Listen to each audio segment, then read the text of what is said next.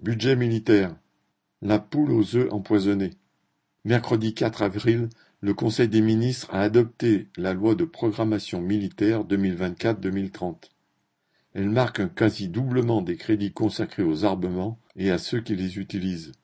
L'État qui ferme des hôpitaux et des maternités ne trouve ni médecins ni enseignants en nombre suffisant et veut contraindre des millions de salariés à travailler deux ans de plus au prétexte d'économiser 15 milliards, va consacrer 413 milliards d'euros d'ici 2030 à acheter, entretenir et utiliser des engins destinés à tuer.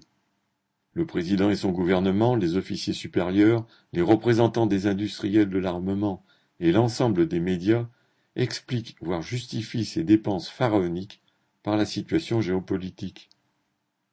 La guerre en Ukraine, les menaces russes et chinoises, les nombreux foyers de tension, la défense de la France et de ses intérêts commerciaux et diplomatiques exigerait une armée puissante.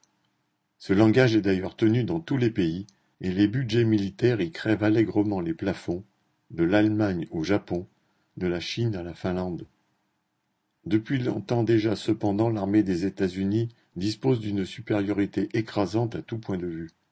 Son budget annuel dépasse les 800 milliards de dollars, alors que celui de l'armée chinoise n'atteint pas les 250 milliards, tout comme la somme des budgets militaires européens. Cette envolée généralisée des dépenses d'armement s'accompagne de discours guerriers et de sombres pronostics, acceptés par le monde politique et médiatique officiel dans chaque pays. Ainsi, les députés et sénateurs français cautionnent la préparation militaire initiée par le gouvernement, son langage et ses dépenses. Certains, à gauche, se contentent tout au plus de trouver l'augmentation exagérée. Mais aucun ne conteste la nécessité de la défense nationale. Tous trouvent donc normal que l'armée assure les profits de Dassault, Naval Group, Thales, Airbus, etc., principaux marchands d'armes, fleurons de l'industrie nationale et vaches sacrées des dynasties bourgeoises.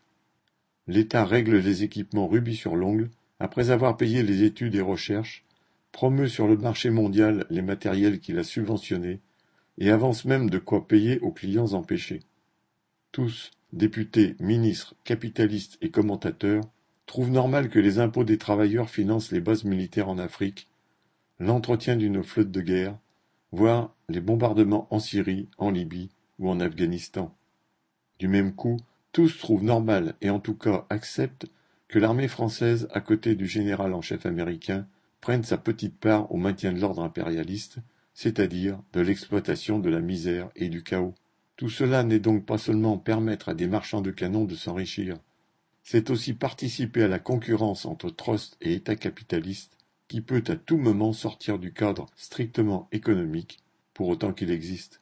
Cela mène à l'exacerbation des tensions entre États, aux menaces de plus en plus précises d'avoir recours aux armes, et finalement au fait de s'en servir sur les champs de bataille, puisqu'on les a fabriqués. Cette menace de guerre est la suite logique d'un système fondé sur la concurrence. Elle ne peut prendre fin que si les travailleurs de tous les pays entrent effectivement en guerre, mais contre leurs exploiteurs, pour les exproprier. Paul Gallois